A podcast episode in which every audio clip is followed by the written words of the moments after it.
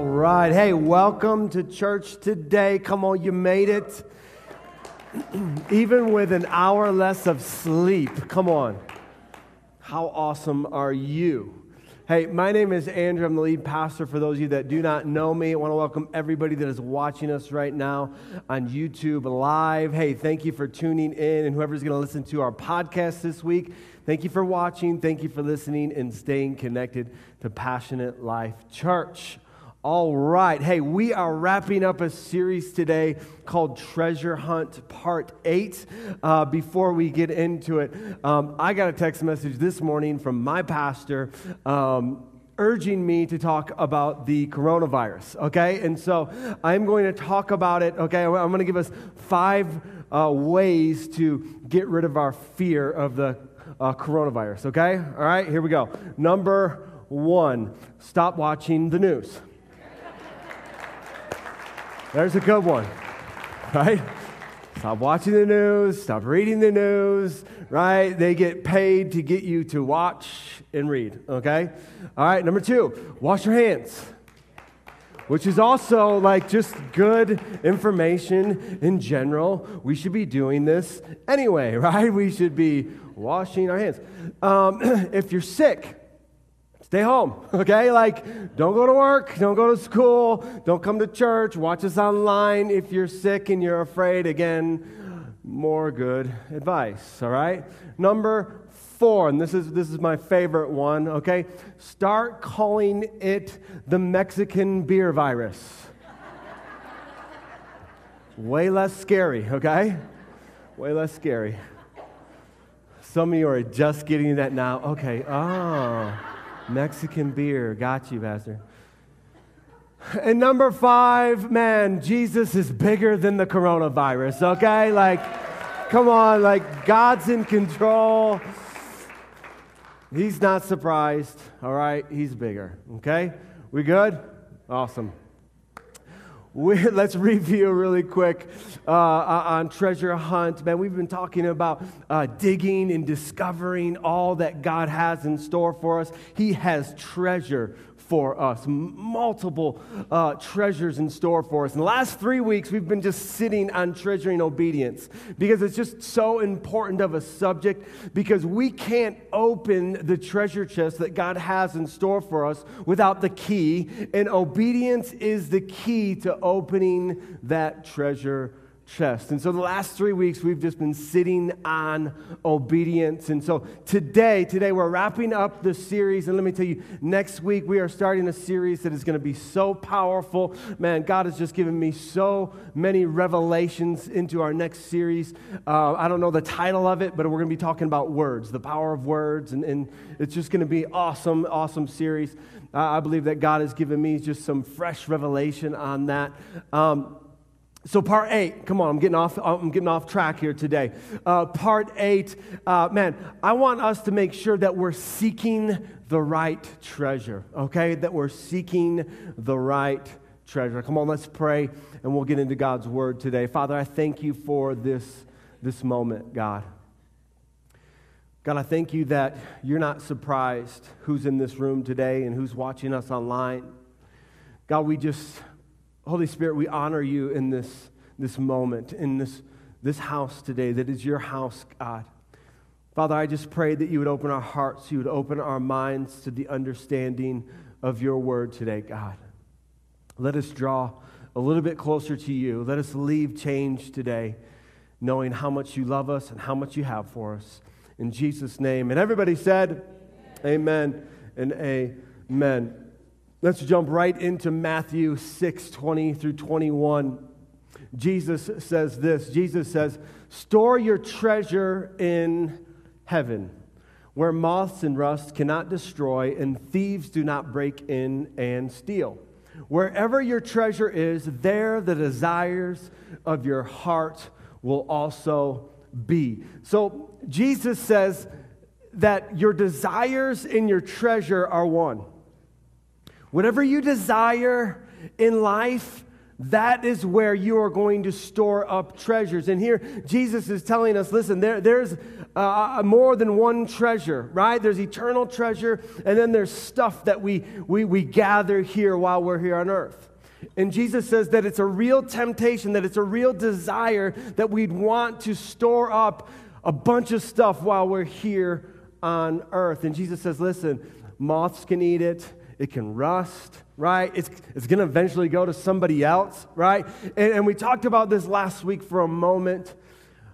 When we talk about eternal treasure, we're talking about what you are leaving to the people behind as an eternal inheritance. I'm not, I'm not talking about leaving a, a financial inheritance for people. You, you know, I'm not talking about that. I'm talking about an eternal inheritance. What are you leaving behind that will last in eternity? What are you leaving? What's the mark that you're leaving for your friends and your family? What is the mark that you're leaving for your kids and your grandkids and your great-grandkids? What is the eternal inheritance that you are passing down to them? Because Jesus says that's the only thing that's really important in this life is what you are leaving when you're gone. What's the eternal inheritance that we're leaving behind? What do we really treasure in this life? What do we really treasure in this life? Because Jesus would say today that there is a desire, there is a pull towards material things that can pull us away from the things of God. We're going to read a story this morning that's in three of the Gospels. Okay, and whenever we see the same story in multiple Gospels, it's called the harmony of the Gospels, but really it's it's for us to know that these, this story is really, really, really important, right? Not just important, but it's really important that we, we pay attention to this story and the things in this, this story. And so let me give you some context of what I believe before we get into this story. And uh, I'm going to pull some information from different of the Gospels, different uh, information from the different Gospels, but we're going to read it from Mark today because I like Mark the best, okay? I like this, the way he writes it the best. And and and so um, let me just give you some context. I believe, I believe that Jesus had seen this young man, okay? This story is about a, what is called a rich young ruler, okay? In the Gospel of Luke, it tells us that he's a rich young ruler. What that means is that he's a leader in the synagogue, okay? He is a leader in the church. He has money, okay? He, he, he most likely, I believe most likely Jesus had seen this young man in the synagogue, okay? Because Jesus went to church, all right? Let that sink in for a moment. Jesus went to church, right? Like, Jesus went to church. Um, just, just settle that in for a moment, okay? And, and, and so I'm guessing that Jesus saw this young man, right? And we've talked about this in this series. You know, he's making it rain in the offering box so everybody can see how awesome he is. You know, he's he's probably of, of one of the Pharisees there and wearing sweet robes with bells on them, right? And, and I'm, I'm guessing that this young man had seen Jesus and heard Jesus before, okay? And so Their, cross most, their, their, their paths most likely had crossed, but they had never interacted with each other until this moment. So let's, let's read Mark ten seventeen today. Let's begin to read it. As Jesus was starting out on his way to Jerusalem, a man came running up to him, knelt down, and asked, "Good teacher, what must I do to inherit eternal life?" You can leave that passage up for a moment. Okay, so look at that question. Like, if you're just reading along in Scripture, like, hey, that's a good question, right? Like, he's asking, how can I inherit eternal life? How can I make it to heaven? That, that seems like a good question. But the way he phrases the question to Jesus lets Jesus know where he's at and what he thinks of him. Okay? Because he, he uses the phrase, "good teacher," Jesus immediately knows that this young man does not believe that he's God. Because if he would have thought that he was God, he, he would have, he would have he would have said good master and not good teacher. And so basically what this young man, this young religious leader is saying to Jesus is he's saying, hey, good rabbi. I, I know you're a good rabbi. I don't believe that you're God. And so Jesus knows in this moment, and this is important to know for the next thing that, that Jesus says afterwards, Jesus knows that he doesn't think that he's God. Let's continue. Why do you call me good? Jesus asks. Only God is truly good. And so the reason why I wanted to, to explain that, that, that passage to you is because God, Jesus here is not denying his deity here, okay? Jesus is not denying his deity here. He knew that this young man did not think that he was God, and so that's why he's saying, well, why do you call me good?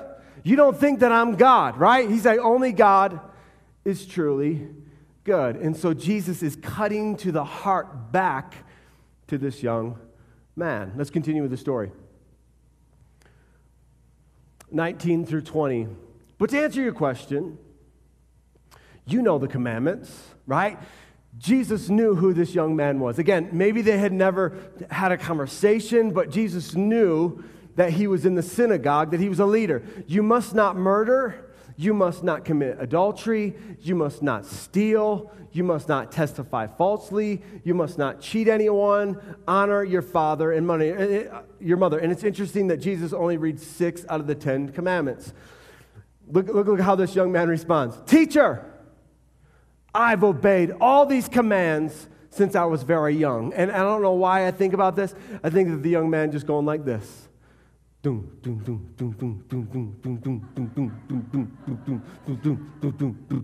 I am nailing it. I'm nailing it all. Like, I'm, man, Jesus, like, I'm pretty much perfect. I am, man, all, man. I'm just, I'm killing it right now. And basically what this young man wanted Jesus to do is he wanted Jesus to acknowledge how awesome he was in front of the whole crowd. He, wa- he wanted Jesus to be like, everyone, let's begin to slow clap for this guy. He's nailing it. Let's do it. You know what I mean? Like, this is what he's thinking in his mind. He's like, I'm nailing all of these. And, and uh, man, Jesus, just, just give me accolades. And, and basically what he's telling Jesus is, I'm perfect. I'm awesome. Tell everybody how awesome I am. And remember, and we, we talked about motivation matters of obedience through this series, right? And, and we talked about many times the Pharisees were motivated by, by people thinking how awesome they were. That's why they gave so much money. That's why they recited prayers out loud for eight hours. They wanted the accolades. They wanted people to think that they were awesome. And here's just a moment, another moment, where this guy's hoping that Jesus acknowledges his awesomeness. Let's continue with the story. And I love this. I love this. Mark is really the only one that puts this, this in here. Looking at the man, Jesus felt genuine love for him.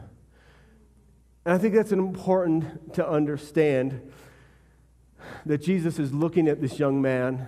He's probably seen this young man, right, making it rain in the offering box and, and, you know, reciting prayers. And Jesus has real love for this young man and, and, and his, his self-control and, and, and man, he's, his dedication to the synagogue and, and to the Word of God. And, and Jesus has genuine young love for this young man.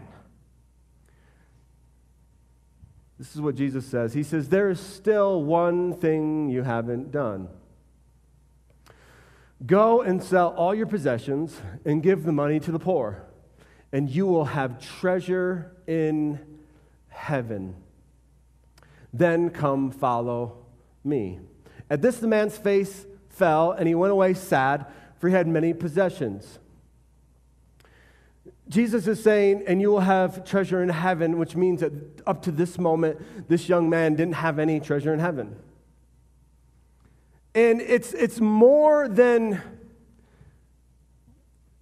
than just going and selling all your possessions and giving it to the poor, right? That was step one for this young man. Listen, when we let the Holy Spirit into our life, Okay, when we let Jesus into our life, Jesus will expose our sin. The Holy Spirit will expose our sin. And that's what Jesus is doing in this moment to this young man. He's exposing his sin to him. He's saying, listen, bro, he's saying, listen, bro, you've got some pride in your life. You've got some idolatry in your life. You love your stuff more than God. And so every man, we let the Holy Spirit into our life. We let Jesus into our life. Jesus will expose our sin, not to embarrass us or make us feel shame. Listen, shame is not from God, right? Shame is not from the Holy Spirit, right? He exposes our sin because he wants us to get through it, right? So we can do what? Follow him. Like that's, man, that, that key phrase is the most important phrase in this sentence when Jesus says, okay, you go do that. Deal with your sin, right? Repent, then follow me. And he walks away sad because he doesn't want to deal with his sin. He, he doesn't want to deal with his pride. He, he doesn't want to He loves his stuff. He loves his sin more than he does Jesus. Hebrews twelve one tells us this. Therefore, since we are surrounded by a huge crowd of witnesses to the life of faith, let us strip off every weight that slows us down, especially the sin that so easily trips us up. And let us run with endurance the race God has set before us. What Jesus is, is doing in this encounter with this young man is he's trying to get him focused on the treasure that he has for him. He's just storing up earthly wealth. And Jesus is like, listen, bro, you need to, to refocus on eternal treasure because you don't have any eternal treasure. You're allowing sin to trip you up. And, and what I think happened after this moment, and we're not privy to that, but what I think happened is that Jesus is walking with his disciples to Jerusalem, and he looks at them. And I believe he, he probably looked at them with compassion in his heart and saying, man, that young man was so close. Man, he's so close. He, he loves church and he loves the Bible and he loves to pray. But when he stands before me, I'm going to say, I never knew you. Why? Because, man, you let sin keep you down. You let sin destroy your life. You were so focused on this life that you completely forgot about the next. And my heart is your pastor and anyone that comes through those doors. I never want you to stand before Jesus and him to say, man, you were so close, but I never knew you. And that's, that's how important, man, it's this, this, this, this spirit of pride, right? It's this spirit of pride that, that man, the book of Proverbs said it's, it's the pride, the, when pride comes, it makes us fall, right? Pride is such a dangerous thing in our lives. It can literally stop us from the treasure that God has in store for us. Proverbs eleven two says this, pride leads to disgrace. And we see this in the story. This young man walks away. He is so close to Jesus. He is so close to all that God has in store for his life. But what happens? He walks away in disgrace because he loves his sin. He loves his stuff more than following God. And so he lives a life, listen, without wisdom, but with humility comes wisdom. Humility comes wisdom. Listen, God's wisdom keeps us investing in the right treasure. God's wisdom, like, like some of you are like, oh, I'm scared. You know, am I, am I going to drift away? Am, am I not going to know you know, my sin, and am I going to miss it? Listen, you if you have the Holy Spirit in your life, you're not going to miss it, okay?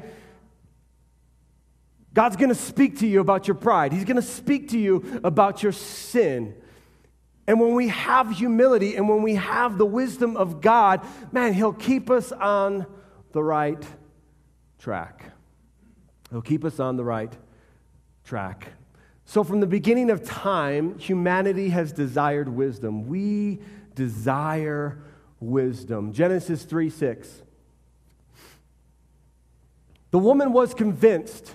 She saw that the tree was beautiful, its fruit looked delicious, and she wanted the what? She wanted the wisdom it would give her. And so from the beginning of time, the way God has created us, we crave wisdom. We desire wisdom. We just need to make sure that we're desiring the right wisdom, that we're desiring the wisdom that comes from, from God and not from other things. Proverbs nine, ten, and we, we read this passage last week. We just read the first part, but I want to I want to break down the whole passage here.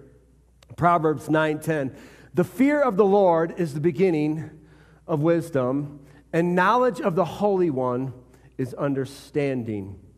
And so I believe that there's three components to, to God's wisdom. I believe that there's three components to God's wisdom. And we talked about the first component last week, and the first component is fearing God and knowing He's all-powerful, right? We've been talking about obedience, and, and, and, God, and Jesus says, when you think about God, think as a father, and yes, He's an all-loving Father who's got generous things in store for us, right?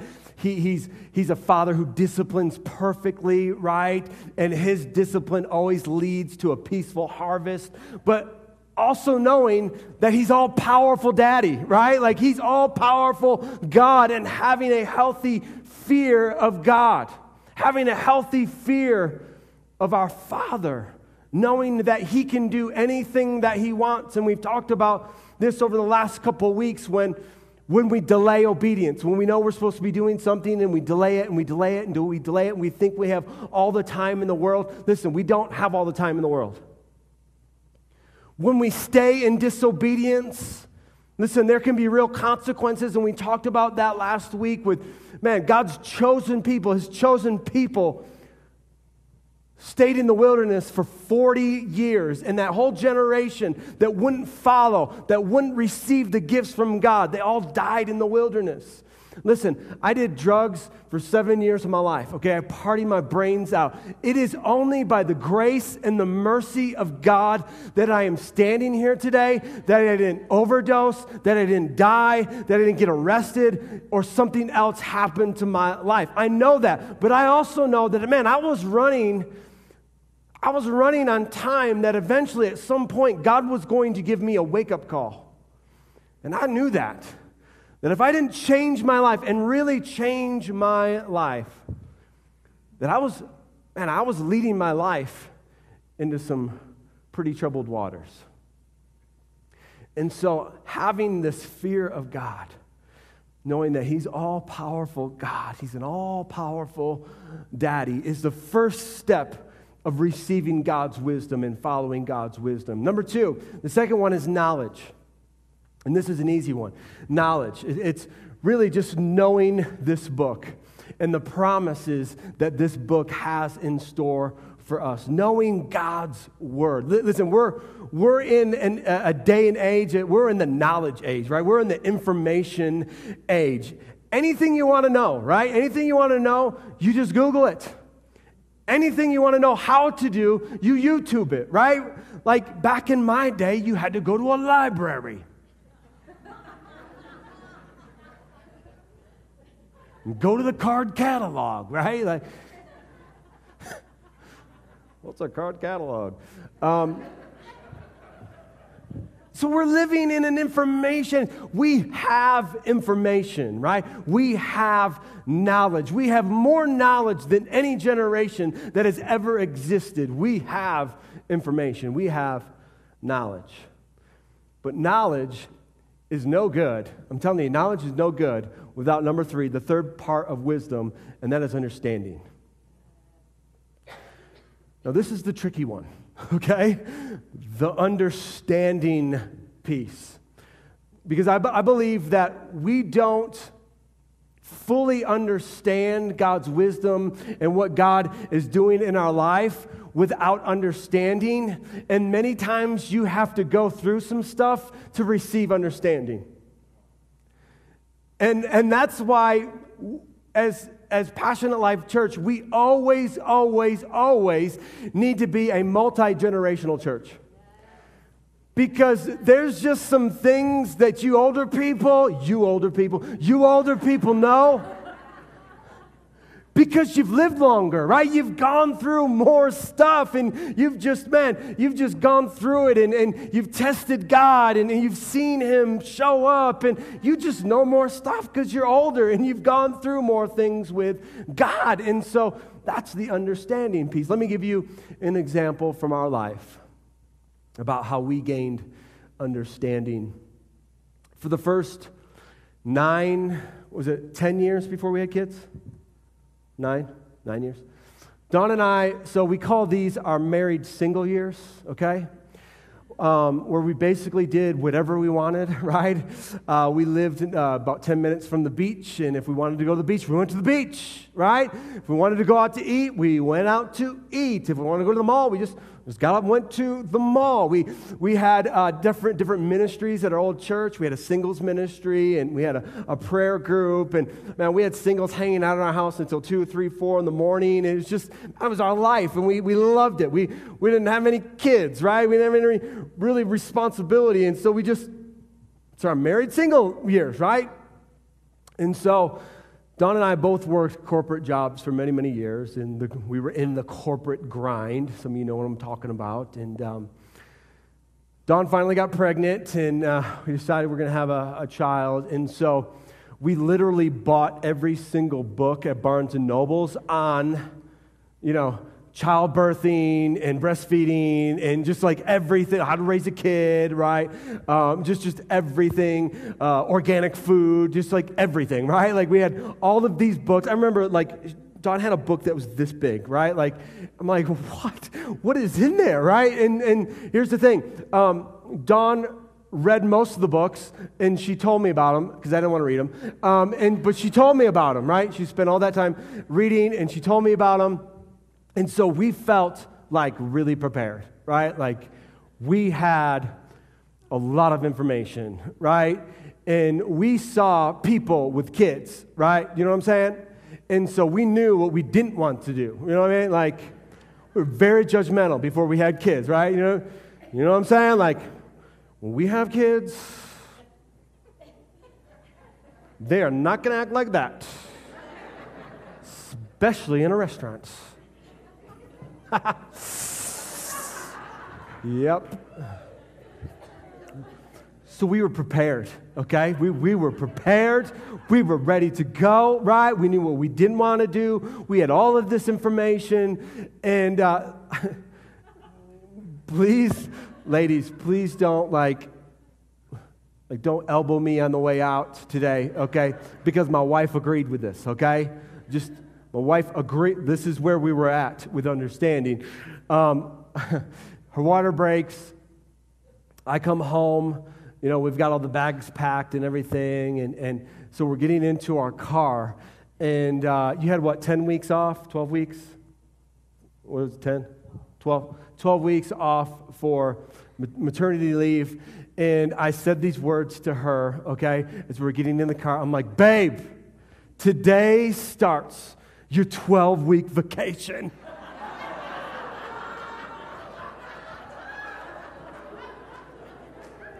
And she said, yes, I know.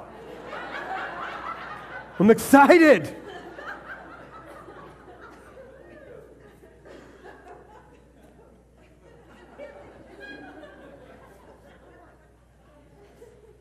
Oh.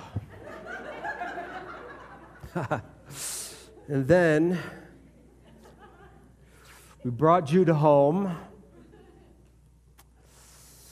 and uh, he literally would not sleep, okay?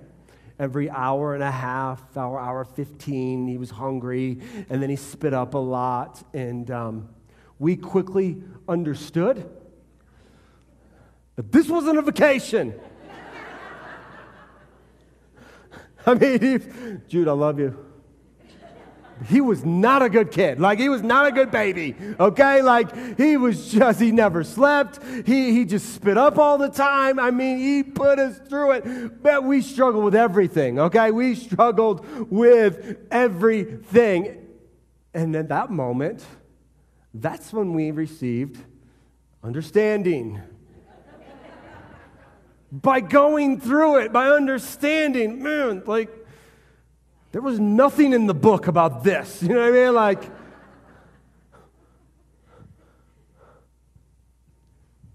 there, man, when we're talking about the wisdom of God, when we're talking about the wisdom of God, man, one, we need to fear God.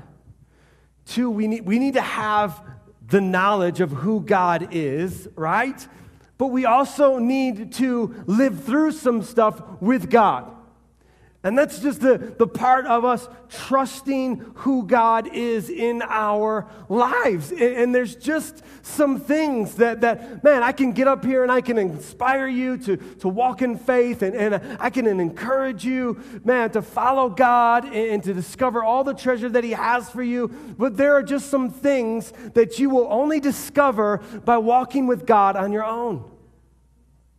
You're going to need to go through some stuff to receive that understanding that God has for you.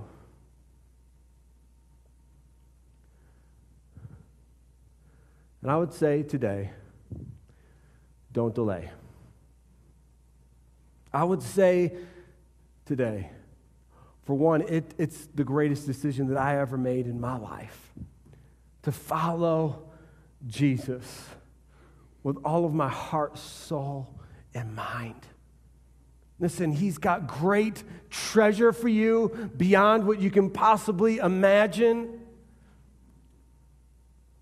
But we got to be seeking the right treasure. Man, there, there is a real desire that is in our hearts to focus on material things. Because it, as Americans, our whole goal in life is to get more comfortable, right? Our whole goal is to get more comfortable, to get a bigger house, to get a nicer car, to get a better, higher-paying job where, where I do less, right? Like, th- that's our whole goal. The kingdom of God is just so countercultural to that. Jesus says, man, eternal Eternal rewards. Like, what are we leaving behind for the next generation? What are you leaving for your kids? What, what are you leaving for your grandkids and your great-grandkids? What are they going to say about you when you're gone? Are they going to say, well, they left us, you know, they left us a couple thousand dollars. Or, or you know what I mean? Like, thanks, Grandma. You know what I mean? Like, or are they going to say, man, they were a man of faith. They were a woman of faith. Man, I knew every day that Grandma and Grandpa, Mom and Dad were praying for me. They were interceding for me. Because Jesus says, that's, and that's the stuff that matters in eternity. And I don't want any of us here today, as your pastor who loves you, I care about your, your life, but I really care about what happens when you stand in front of Jesus and what he says to you. And I don't want him to say, man, you were so close, but I never knew you, and you never knew me. Come on, let's bow our heads and close our eyes. Listen, this is your moment this morning. As we transition into our response time, listen, this is your moment. Don't delay. And God's been speaking to many of you this morning about responding to his son, Jesus. Maybe if you're honest with yourself, you'd say, Pastor, I've never said yes to Jesus, and I need to today. I need to follow him today. I need some God wisdom in my life. Or maybe you've drifted from the truth and you drifted from God, and today's the day where you make a commitment to follow him. Again, every head bowed and every eye closed this morning. If that's you, just slip up a hand. I just want to pray with you today. Yes, yes, yes. Thank you, Jesus. Yes, you can put your hands down.